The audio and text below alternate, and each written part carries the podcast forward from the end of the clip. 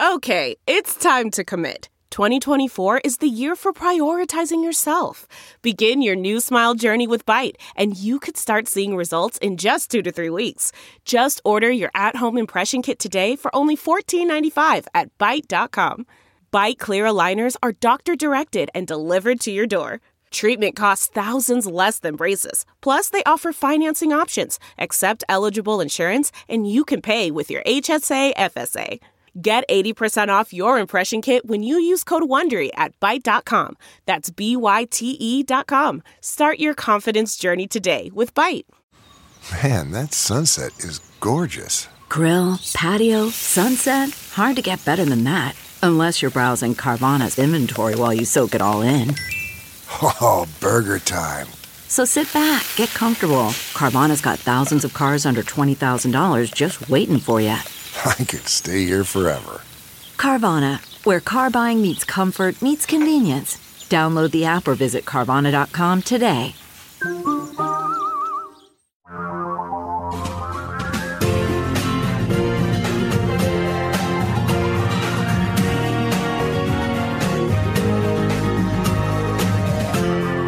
This is the Thom Hartmann Program.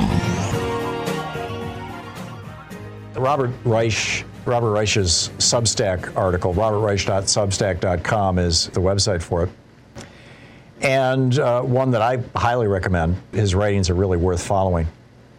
He was the uh, labor secretary under Bill Clinton, you'll recall. The article is titled The Democrats' Disease. It's almost like he just read uh, my book, The Hidden History of uh, Neoliberalism, you know, how Reaganism gutted America because uh, what he's saying here is is like right out of my book. Although the book has not yet been published, it won't be out for a, a month or two uh, or three. I think it comes out uh, the first week of September. But he lays it out, and and which is. And, and with surprising candor for somebody who worked in the Clinton administration as a cabinet secretary, at, you know, at the at the most senior level of uh, Democratic administration. So I just wanted to share with this. He's he's asking first of all the question: or he's actually telling, he's answering the question. Why is it that the Democrats might be in trouble in the elections? Why is it that the Democrats haven't been just sweeping elections for decades?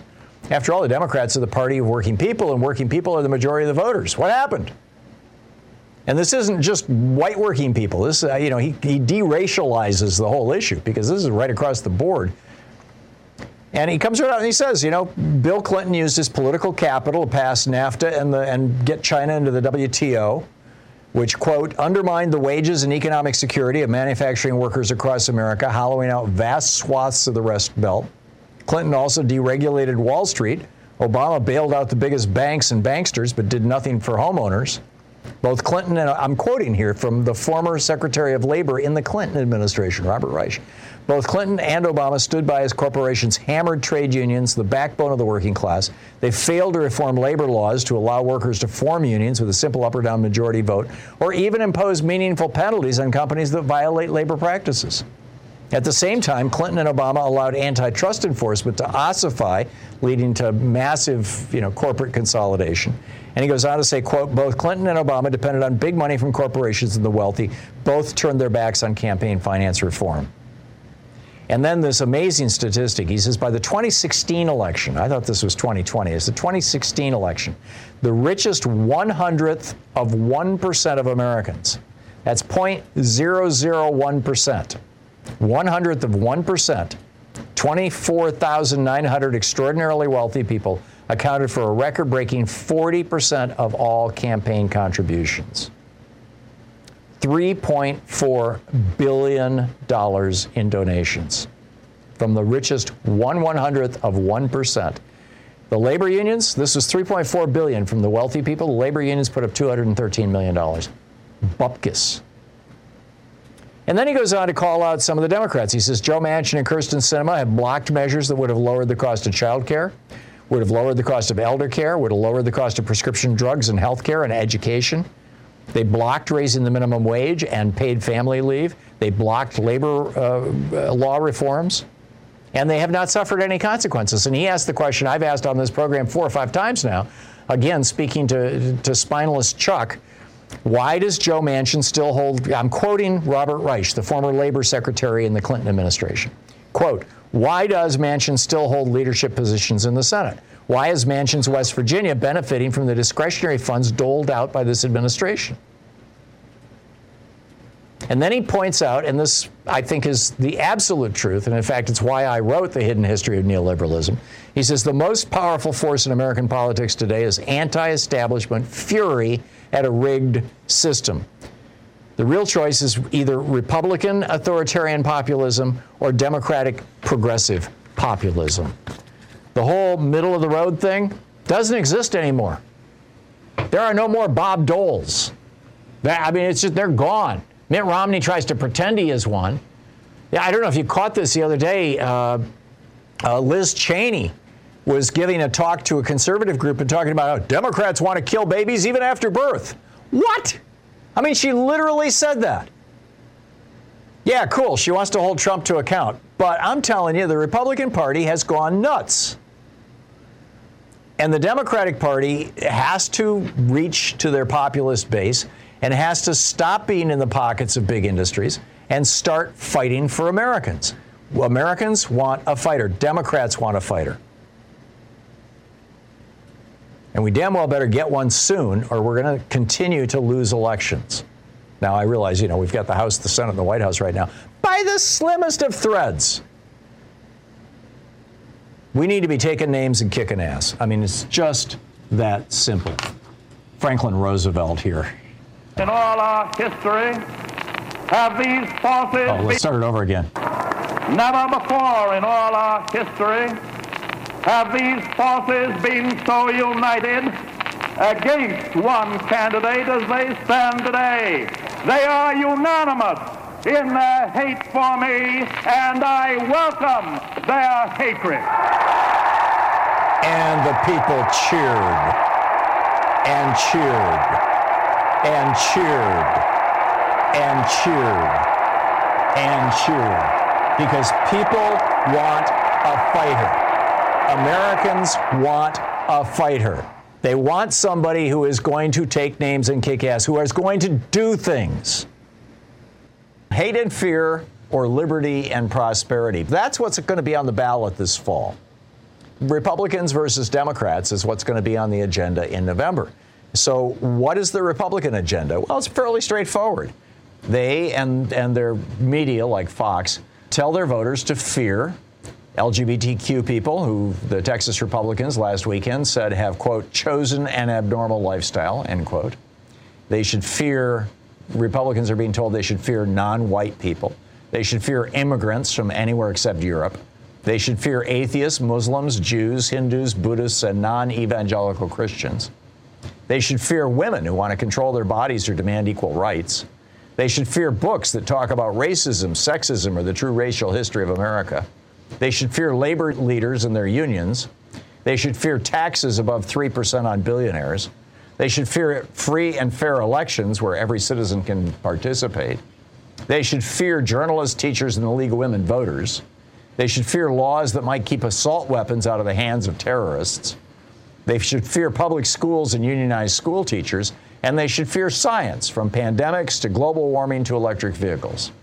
So the Republicans are selling basically hate and fear. Hate these people or fear these people, but that's what you should be doing. That's their message to their voters. The Democrats, on the other hand, are putting forward what I call a freedom agenda, you know, to expand freedom. It's like, you know, based on Franklin Roosevelt's famous saying that a hungry man is not a free man, a necessitous man is not a free man.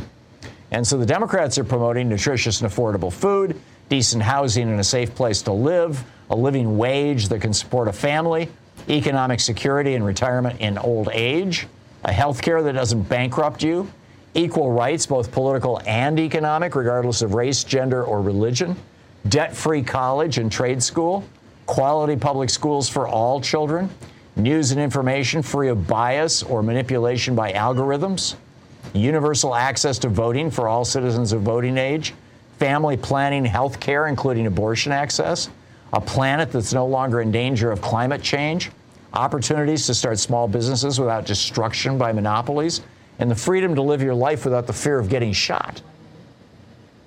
Seems to me like there's a fairly clear contrast here, right? I mean, Republicans have pushed uh, laws to put more guns on the street, to cut workers' ability to unionize, to strip low-income working people of access to uh, of access to Medicaid, to protect monopolies, to shut down programs offering food and housing, and to cut taxes on the morbidly rich, and to privatize our schools and ship our jobs overseas. Democrats, on the other hand, have brought us Social Security, Medicare, Medicaid, free public schools, Pell Grants, and other higher educational support, food and nutrition programs, housing subsidies, the Wagner Act, legalizing unions, the Civil Rights Act, the Voting Rights Act, two GI bills, creating agencies to ensure clean air and water, COVID vaccinations, and support for democracies around the world. All issues that Republicans have opposed. How is this not a stark choice? Is Ron DeSantis our next authoritarian nightmare? And for that matter, is he fulfilling the warning that George Washington left us in his farewell message?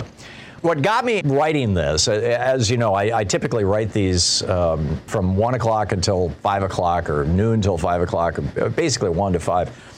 That's my uh, time to write the next day's op ed, sometimes until 6 or even 7. But, you know, I sat down to write yesterday, and boom, in my inbox was this email from Ron DeSantis asking for money. And it was the first one I've ever gotten from him. I thought, oh my. But reading it, I was absolutely shocked. He is using the kind of rhetoric that dictators use, literally calling Democrats enemies.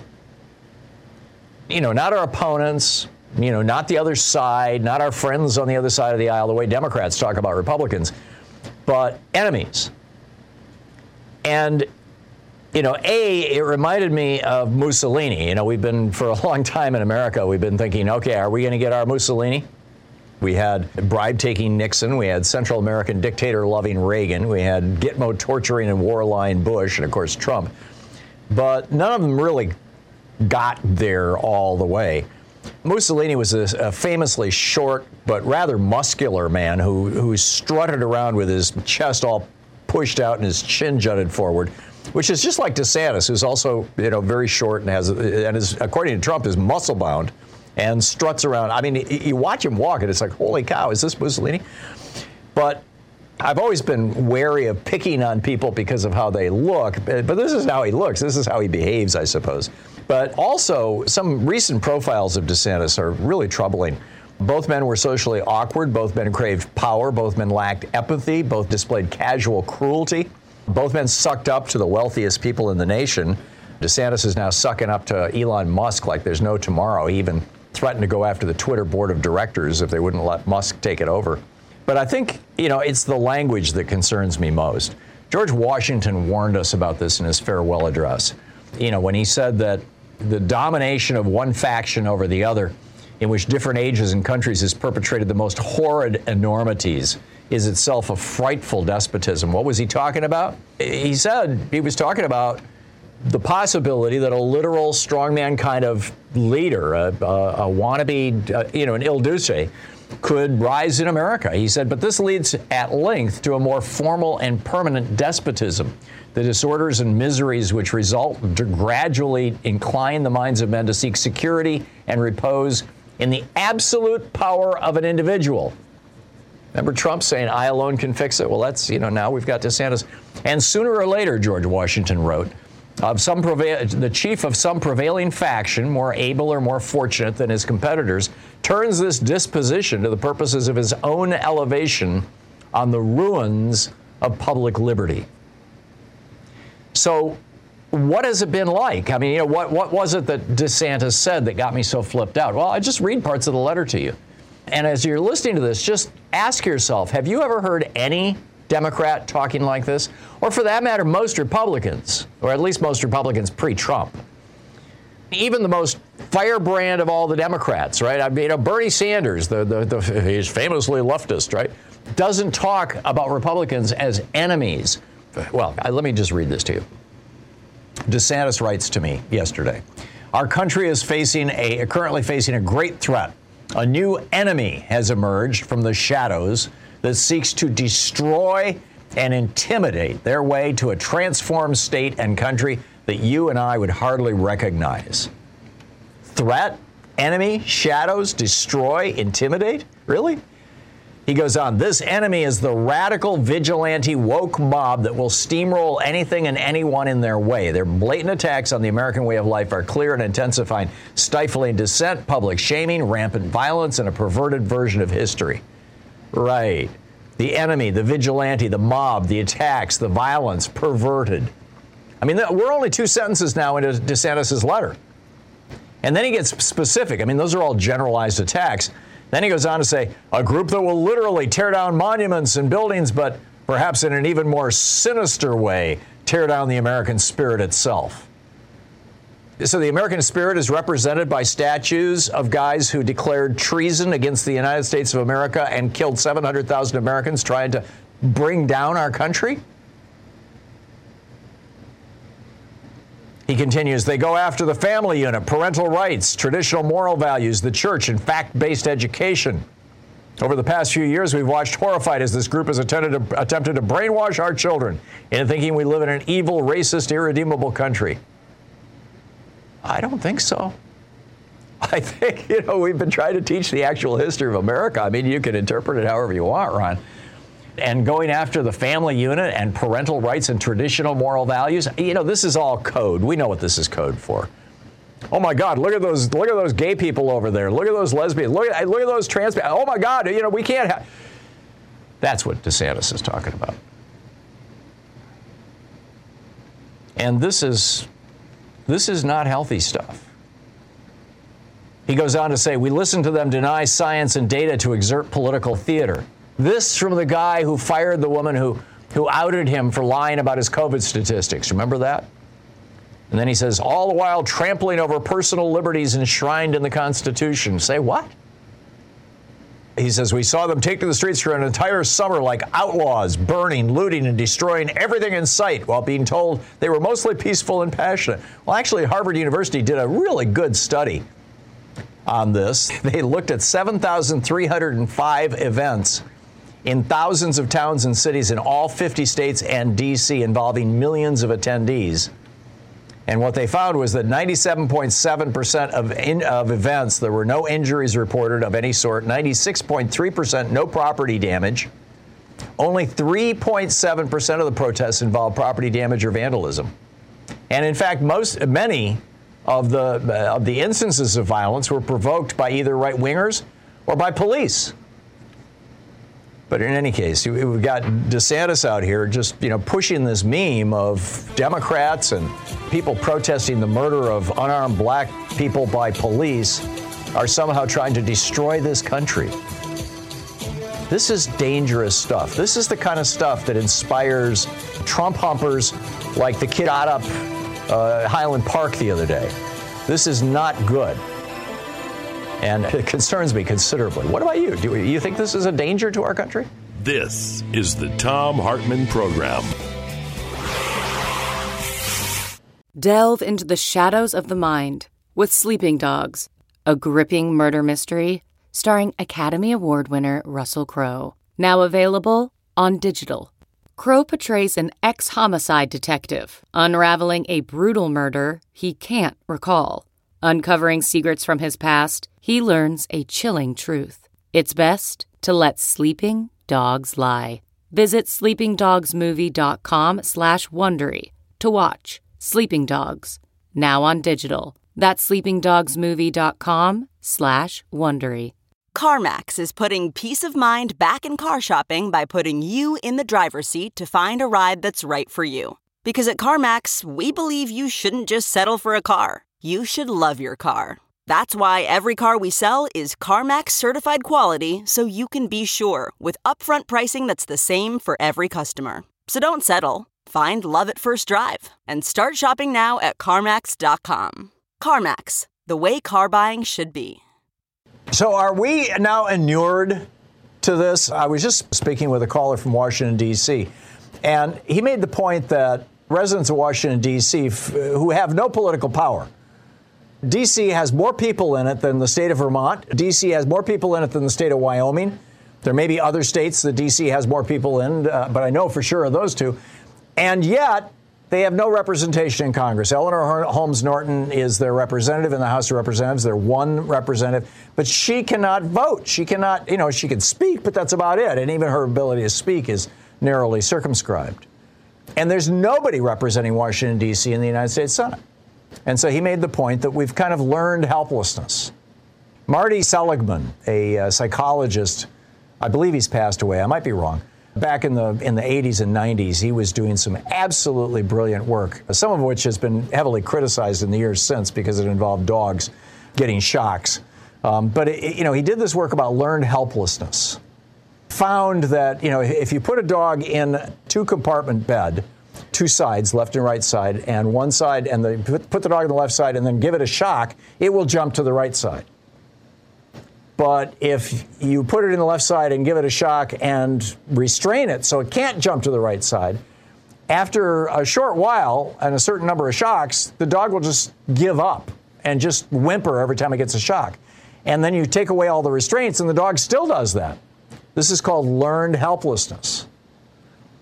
And I think this is happening in America. Why aren't we getting the stuff that the majority of us want? The majority of Americans want debt free college. The majority of Americans want a national health care system. The majority of Americans want Social Security strength. The majority of Americans want a higher minimum wage and the right to unionize. Why aren't we getting those things?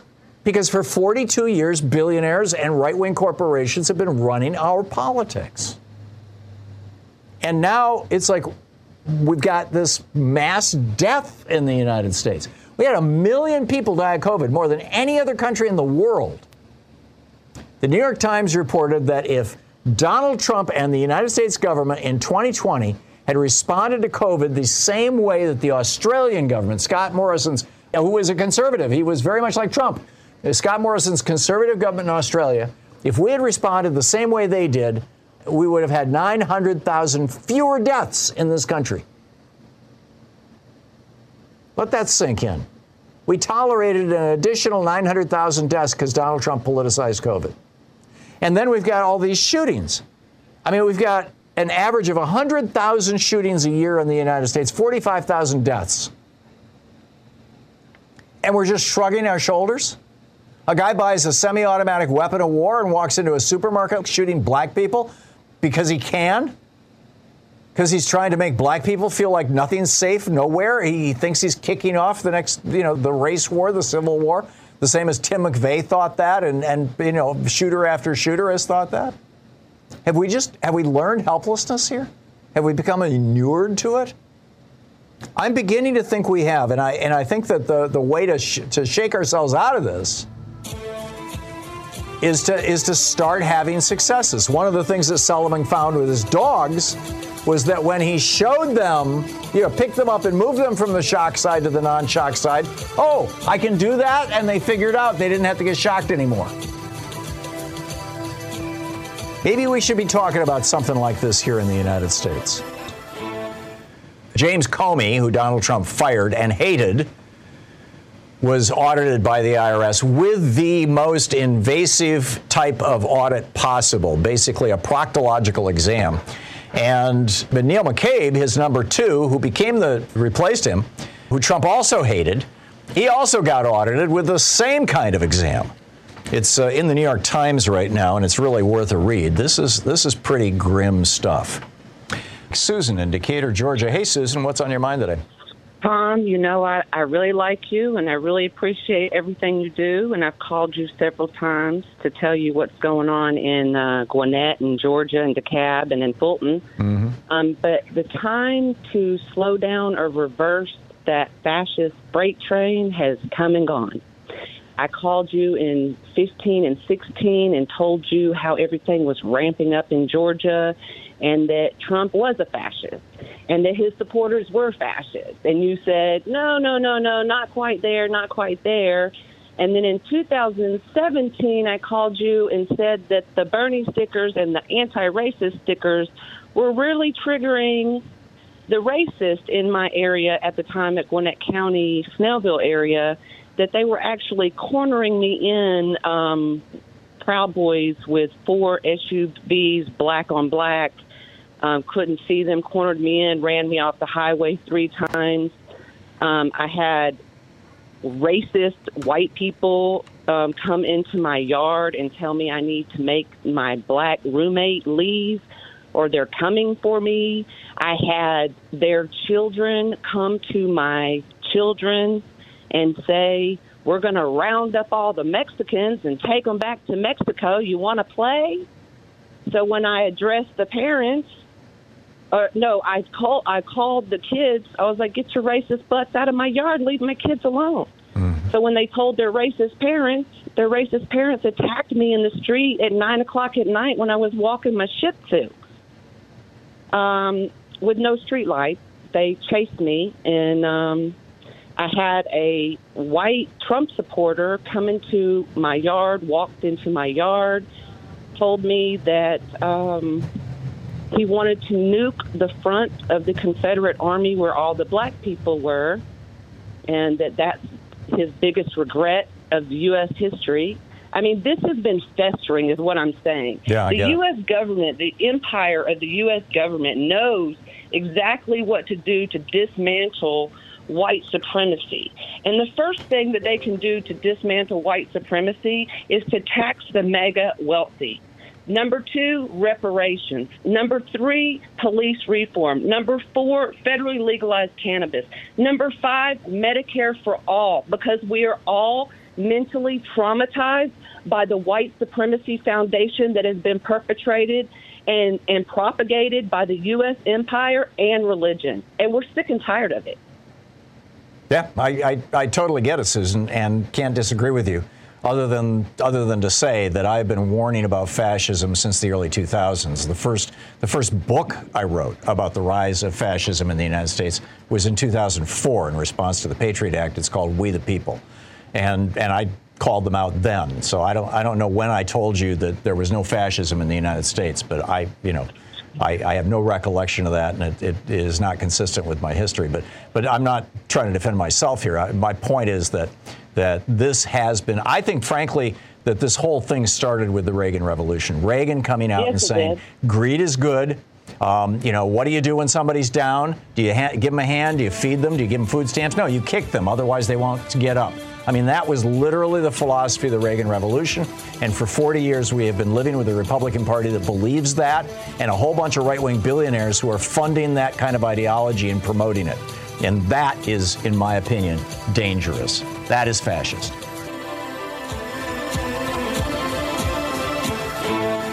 Terry in Aurora, Colorado. Hey, Terry, what's on your mind today? Hi, uh, Tom. How's it going? I uh, sometimes I'm, I'm, flipping around the Sirius channels and I'll pop on the uh, Patriot channel just to see what the right wingers are up to. And uh, you know, Hannity's a moron and Levine's nuts. But I heard this commercial for something called a Patriot cell phone or something, and half the commercial just slammed uh, liberal socialists and Democratic. I mean, half of it was uh, slams on leftists, yeah. which you know, maybe I'm naive, but I thought you know companies wanted to attract as many customers as they could, you know. And no, it's called niche marketing, Terry. They're they're they're uh, using tribalism as a as a marketing tool. I, yeah, I, I just couldn't believe it. Uh, you know, I mean, uh, you know, I know these guys are brainwashed by the right wing radio and Fox News and all that, but uh, now we're getting commercials geared to it. Yeah. Oh my gosh, we're done. Yeah, it's, it's it's pretty incredible. Terry, thanks thanks for sharing that with us. That that's a good one. David in Woodland Hills, California. Hey, David, what's up? I'd like to talk about my debate strategy that I've been using on gun nuts that are literally shutting them up. First of all, the reason for the for the violence is this is the last dying gasp of white male power and the women and others who enable them, and they are fighting like hell to to stop that. I agree.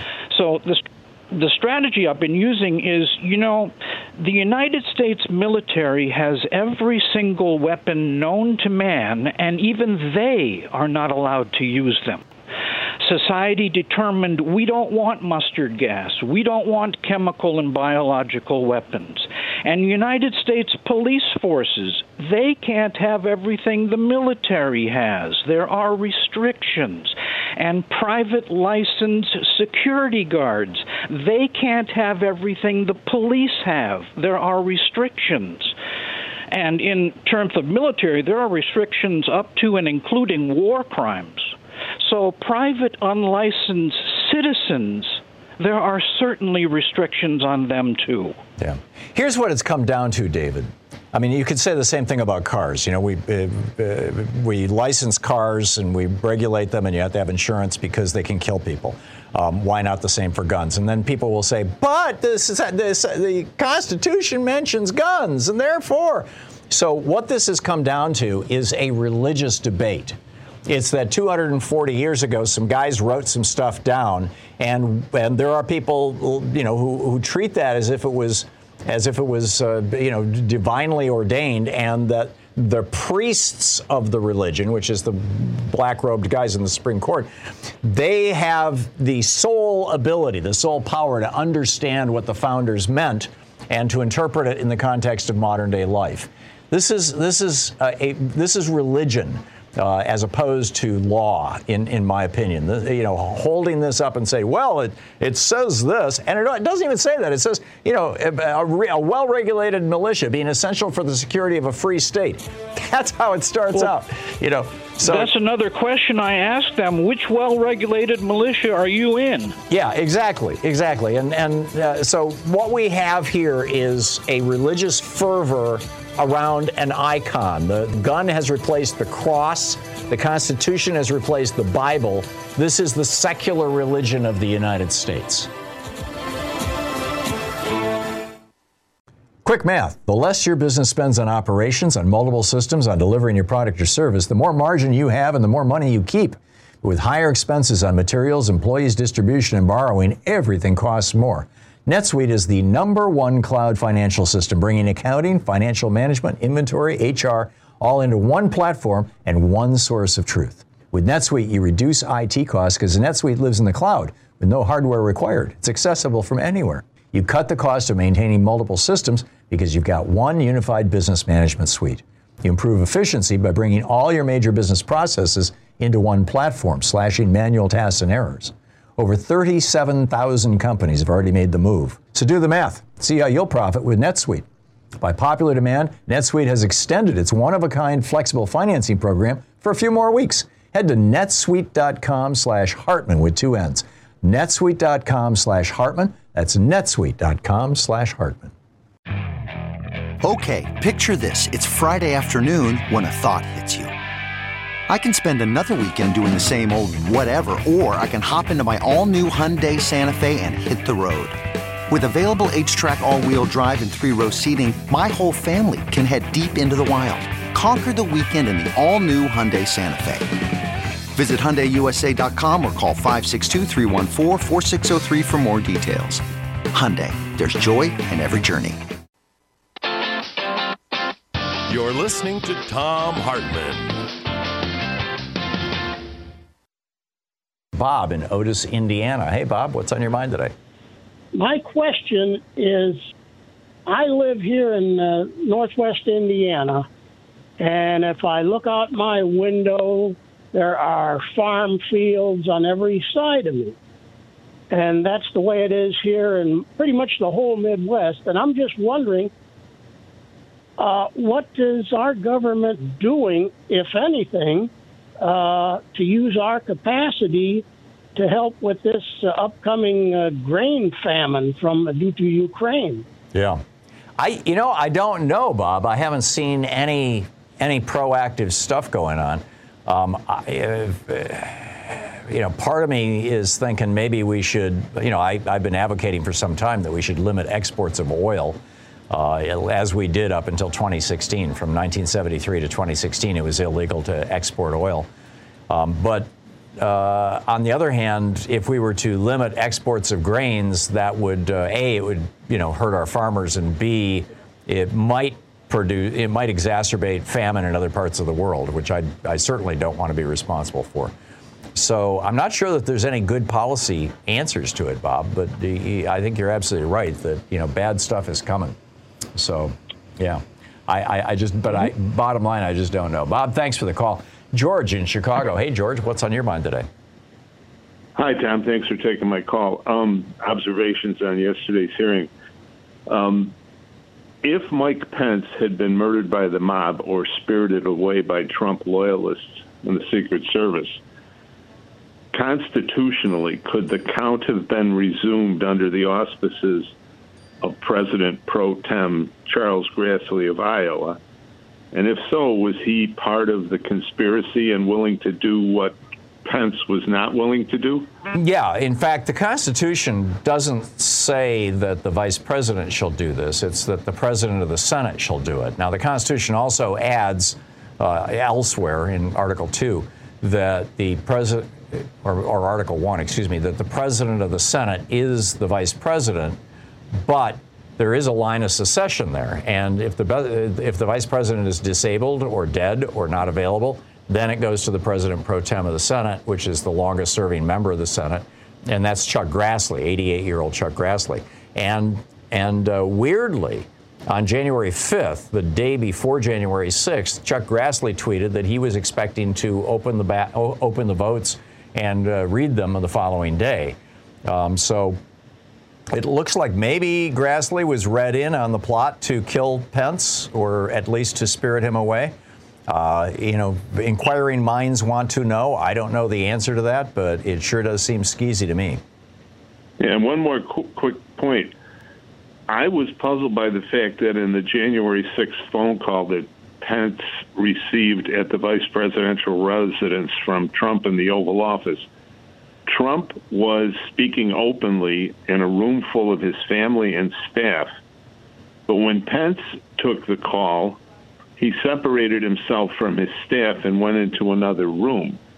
Uh, you would have thought that with the seriousness of the situation that he would have put his phone on speaker so that they could all listen to the entire call, take notes, and thus be uh, protecting each other and have common knowledge to testify at a hearing like yesterday's. I mean, that's the right of we the people to know, and you know, we'll, Pence. ne- we'll eh, never know. Yeah, I'm with you, George. Pence is being characterized as some kind of hero. And yeah, he, he had one moment of courage there, but you will recall that was January 6th. On January 7th, when Betsy DeVos went to went to Pence and said we need to invoke the 25th Amendment, he said no, he wouldn't go along with it, and it has to be initiated by the vice president. And Right. uh, you know there was a whole bunch of people who quit their jobs on the 7th, um, including Betsy DeVos. And, uh, you know Pence didn't do anything about that. Uh, you know, so so I, I and and all the way through the rest of the Trump presidency, Pence could have spoken up when Trump was being impeached.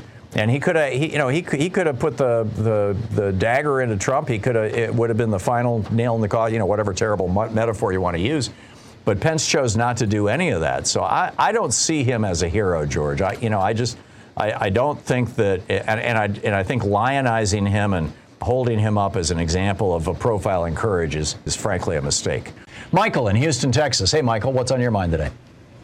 Hey, I'm a first time caller. Thanks for taking my call. Well, thank you, Michael, and thanks for listening to Sirius XM. What's up? You know, this is what me and my friends are seeing and talking about here in Houston. The voters been voting all our life, getting frustrated with the Democratic Party. If we don't start showing strength as they are, because they playing a different game than what we're playing. People say, you know, the, the truth of the matter is nobody don't want to hear it. These people are willing to go to war. They have proven January 6th they are willing to kill. They kill police officers. Until we get strong, until we start fighting fire with fire, we are in trouble. Look how they have did this gerrymandering, which is the biggest problem in our country. The Democrats been asleep. They can't even get their message right. They are such a frustrating party. One of the things that many people uh, went to Donald Trump for, he showed strength. No, he was ignorant. One of the most amoral person at work. Look at look who we have had. We have great people, o- Obama, Biden, and then they appoint a guy like Merrick Garland as these are the people we're dealing with as Democrats. This is frustrating to us people out here that want to see some fight. We don't see it. I don't want to set out because I know the danger of what is about to happen. If we set out this election, we may not be able to vote again. But but the Democrats, that's how they fear uh, fear monger with us. But they're weak. God, we need a third party. I Michael, don't no, we don't need a third party. We need we need a Democratic Party that stands up and, and fights back like it did when Franklin Roosevelt was president. And I I uh, agree with your sentiment. I'd like to make a recording of your call and send it to the White House.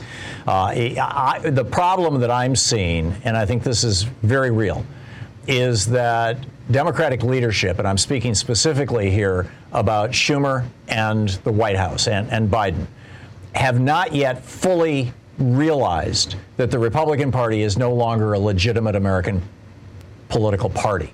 That they, it has been transformed into a neo fascist movement that has no regard for American traditions, that has no regard for the law, that views power as its own end, and that is fueled by massive amounts of money from a very small number of hardcore right-wing democracy-hating billionaires who who, yes. who are you know live so far above the, the petty concerns of the average American that you know that, that they can sit in their ivory towers or, or their mansions and say, oh yeah, you know, Social Security is socialism, do away with it, and Medicare is, uh, you know, privatize it, and and and, right. and, and, they're getting right. away with this crap.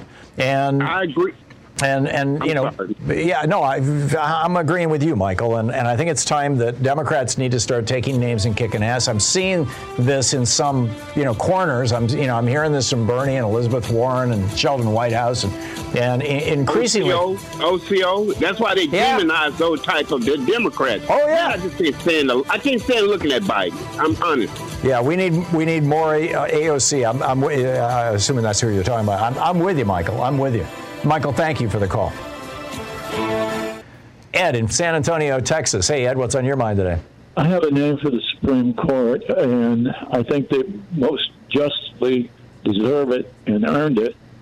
And I would no longer call them the Supreme Court. I would call them the corrupt Republican Court. Yeah. And every time you call talk about the Supreme Court, you call it the corrupt Republican Court because as you well know, and many of your listeners know, but some don't, they started out the corruption with Valeo and yeah, Buckley versus Valeo, and then um, First National Bank versus Bellotti in '76 and '78. You know, your your your point about Ed, about you know the the way that we describe the the court is actually a very very important one.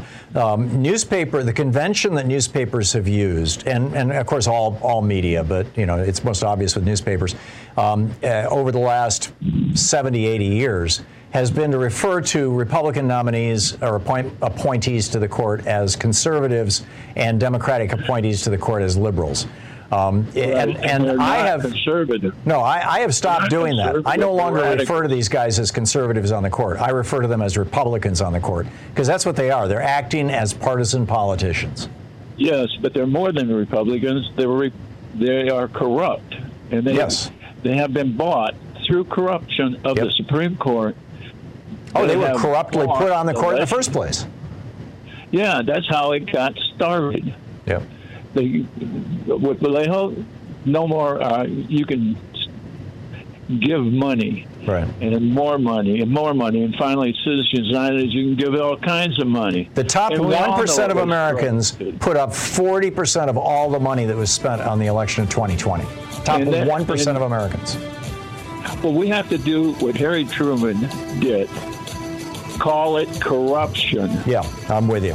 Run on corruption. You know, give them hell, Harry. Run on corruption. I'm with you, Ed. They're, I'm with you. I'm absolutely with you. What did Harry Truman say? He said, "I don't give them hell. I tell the truth, and they think it's hell." Ah! Francesco in Sarasota, Florida. Hey, what's up? Thank you for being out there. I'm a New York progressive transplanted to DeSantis country, so I found you on a small progressive radio station, and that yep. was a happy day for WSLR, me. WSLR, and so glad that you're there and that they're there. So, yeah, me yeah. too. Me too. I just wanted to say, Thom, I'm so frustrated with the, with the Democrats and the Progressive Party, to be honest. In 2001, I'm no prophet, but I could see that there was going to be a probability that a mainstream Republican was probably not going to win the popular vote going forward. It just it just seemed demographically like that was a good possibility. So I believe you know, if I can, if I could just interrupt you real quickly, this is a, a, a, a, stat or a reality that needs to be repeated by Democrats over and over and over again. 1988 was the last time a Republican candidate for president of the United States won a majority vote in the United States. 1988, George Herbert Walker Bush. That was the last time a Republican won a presidential election. Exactly. And I, called radio stations. I spoke to people. I said, listen, you know, this is not a, recent problem. This has has gone back. We could, you know, whether you you don't have to be a heavy prognosticator to see that this was a possibility. It should have been addressed after the 2001 election in a serious way. But apparently, progressives and you know Democrats they can't see the writing on the wall until it's until it's stuck. Well, after the 2001 election, we had a Republican in the White House. Uh, for the 2000 election. I mean, he was sworn in in January of 2000, but um, yeah. so how, yeah. how are the Democrats supposed to supposed to change how elections are done when you've got a Republican well, president who can veto anything the Democrats do? I, I understand, but you know, it could have been a 20-year process. You know, when Roe, Roe, Roe v. Wade was, was when the people who were on the other side of that, the conservatives, uh, were told, well, it's, it's settled law. They didn't give up at that point. No, you're, you know, you're absolutely right. Yeah, I don't know if you caught it, but yesterday's uh, daily podcast, it's called The Daily from the New York Times. They've got a daily podcast. And the, their podcast yesterday, and you'd have to go back and, and find yesterday's, not today's, but their, their podcast yesterday uh, was brilliant. I mean, it was a, it was a, an hour long conversation with the lawyer who basically helped overturn Roe v. Wade. I mean, he wrote all these laws in state after state that all went to the Supreme Court. They were all designed to go to the Supreme Court to chip away and chip away and chip away and chip away at Roe, and finally succeeded. And and it was a, a, an amazing. I mean, I could not stop listening to this thing. It was an amazing insight into uh, a the power of persistence. You know, there's nothing more powerful on uh, no force more powerful on earth than persistence, and and also you know how to get things done like this. I I listened to some of that too. I was able to listen to some of that, and, and that's part of the reason.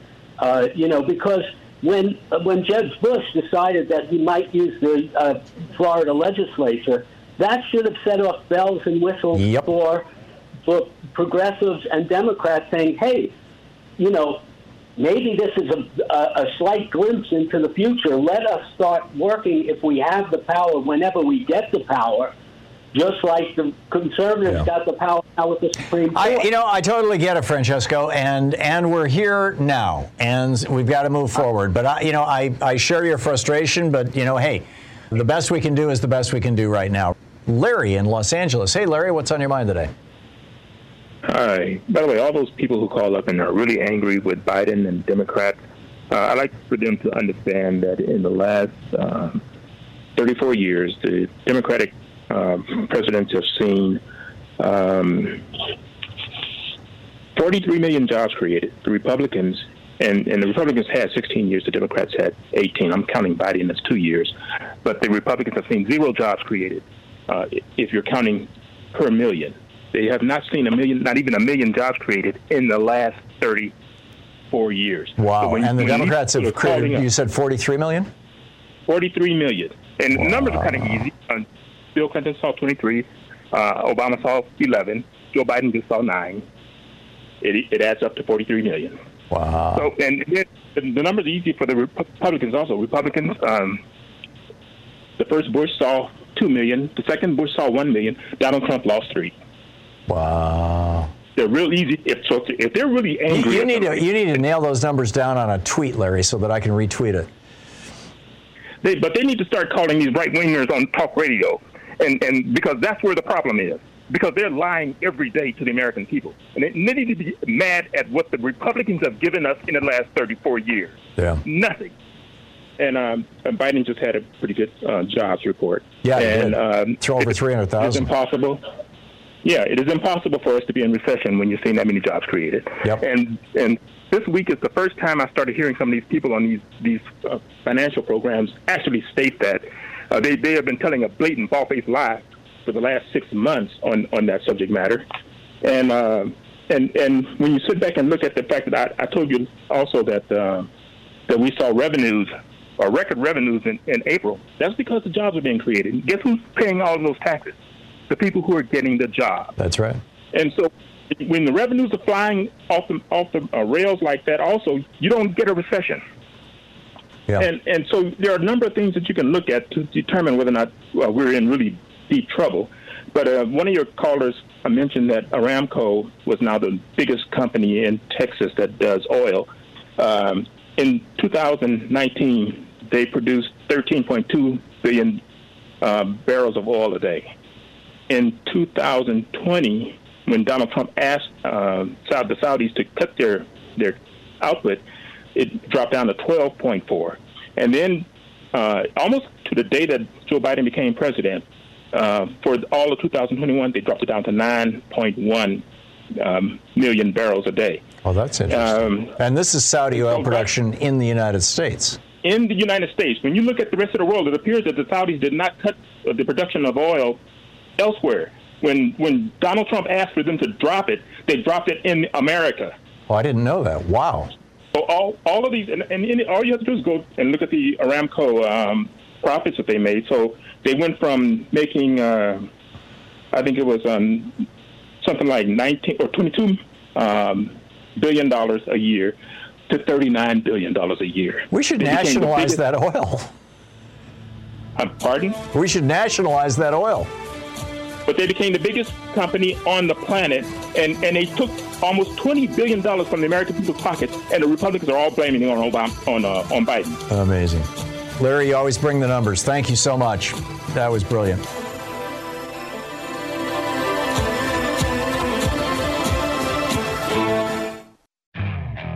Okay, picture this: it's Friday afternoon when a thought hits you. I can spend another weekend doing the same old whatever, or I can hop into my all-new Hyundai Santa Fe and hit the road. With available HTRAC all-wheel drive and three-row seating, my whole family can head deep into the wild.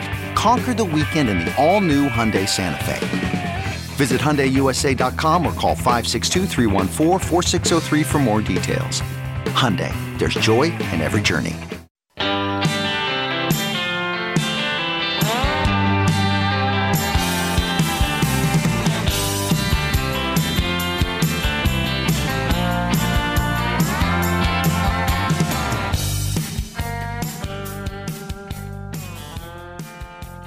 Vic in Livonia, Michigan. Hey, Vic.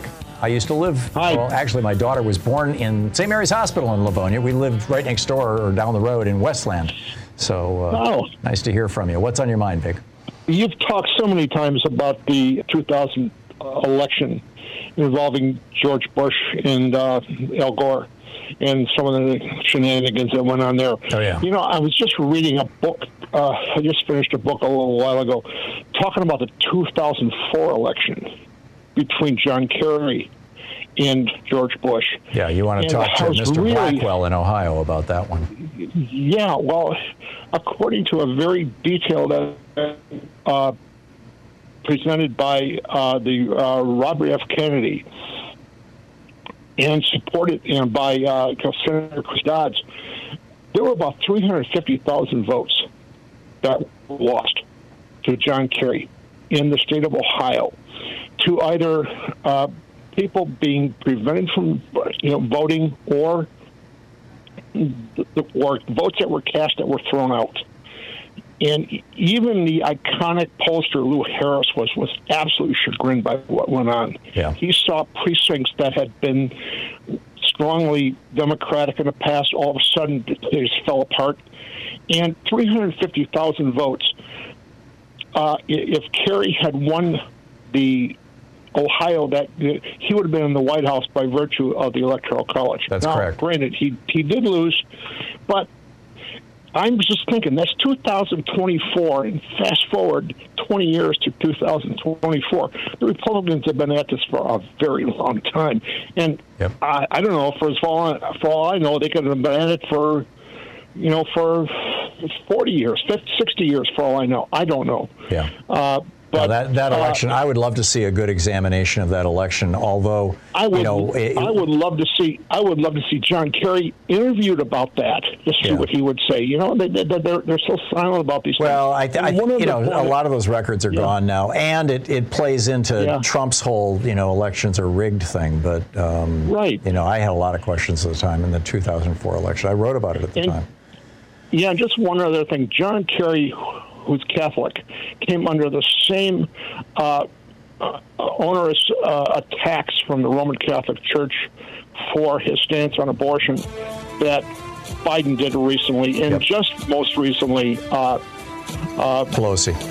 Uh, Pelosi. And John Kerry's point was we live in a country where we have separation of church and state by virtue of the of the establishment clause in the Constitution. I personally am pro life, but I represent a whole lot of people more than just Catholic. You're listening to Thom Hartmann. Visit thomhartmann.com for audio and video archives. When you hear the music, you got to wrap it up.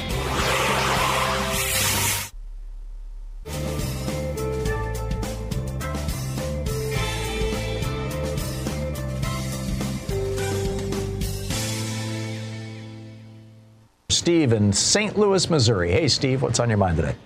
Lucas Kunce, he's running for Missouri Senate here in the state of Missouri. 39 years old. He's like your average Missourian. Came up with at humble beginnings. And now we have um, another Democrat candidate. Her name is Trudy Busch Valentine. I'm not quite sure if she's a corporate Democrat, but she is a multimillionaire because of her being an heiress to the August Busch family. They're both uh, running against each other. They're both Democrats in the primary. In the primary. Okay. Right. To, to run for the United States Senate against who? Josh Hawley? No, this is to take the uh, retired seat of Matt Blunt, or Oh, Roy okay. Blunt. Excuse Roy. Blunt. Yeah, okay. Yes. And what I was trying to uh, get at is, um, you know, we don't need uh, another Kyrsten Sinema or Joe Manchin in there. Tell me about it. Um, so I'm I'm really pushing Missourians to vote for Lucas Kunce. That being said, um, you know Missourians they uh, routinely uh, reject your hyper conservatism, and I have hope for our state. I, I I really believe that our state might might go blue. Um, and the reason why I say that is because you know Medicaid was expanded. Yeah, we had to take our governor to court, but we won. Um, medical marijuana was legalized. Yeah. Labor rights were endorsed as well, and Is- the minimum wage was raised. Is is your is Greitens your governor or your gubernatorial candidate? Yes.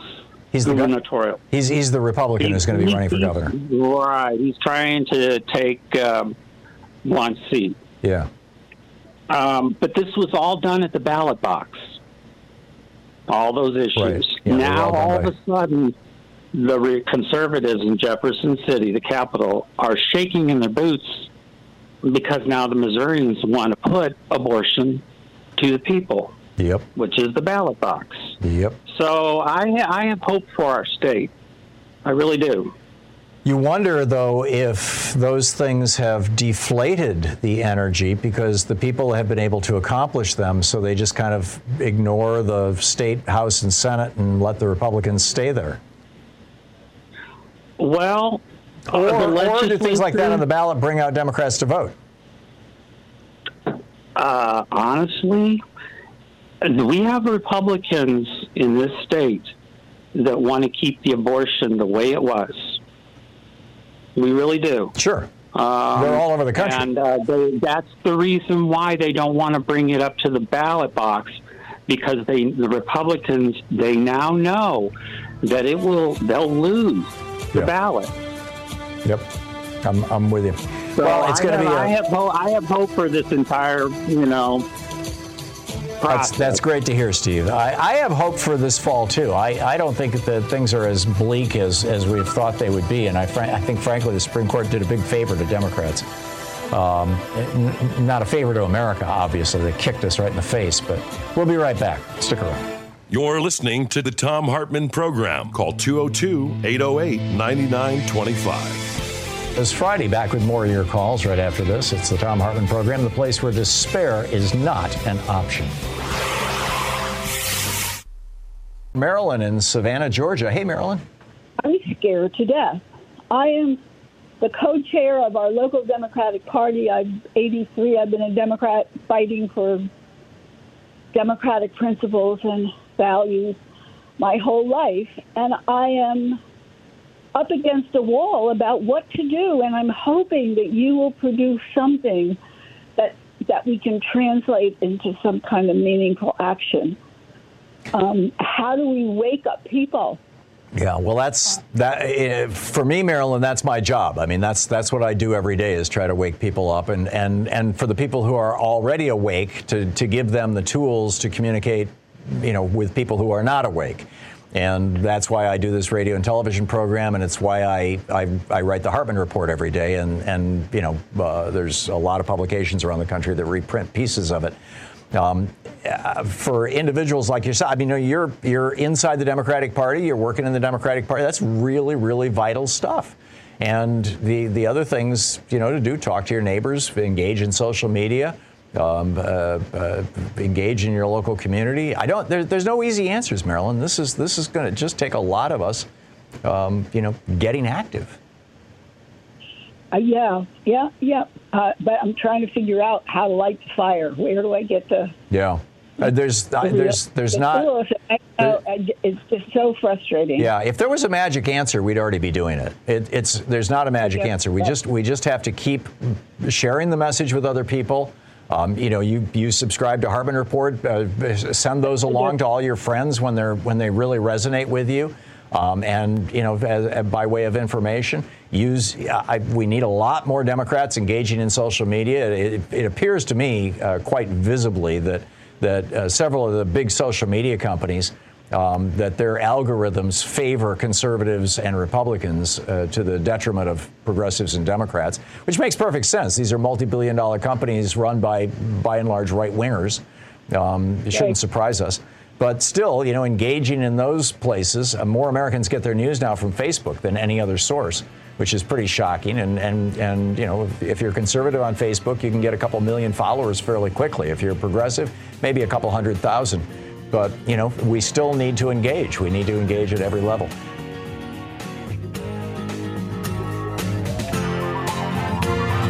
You've been listening to Thom Hartmann.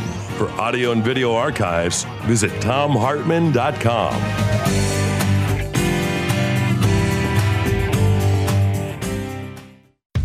How powerful is Cox Internet?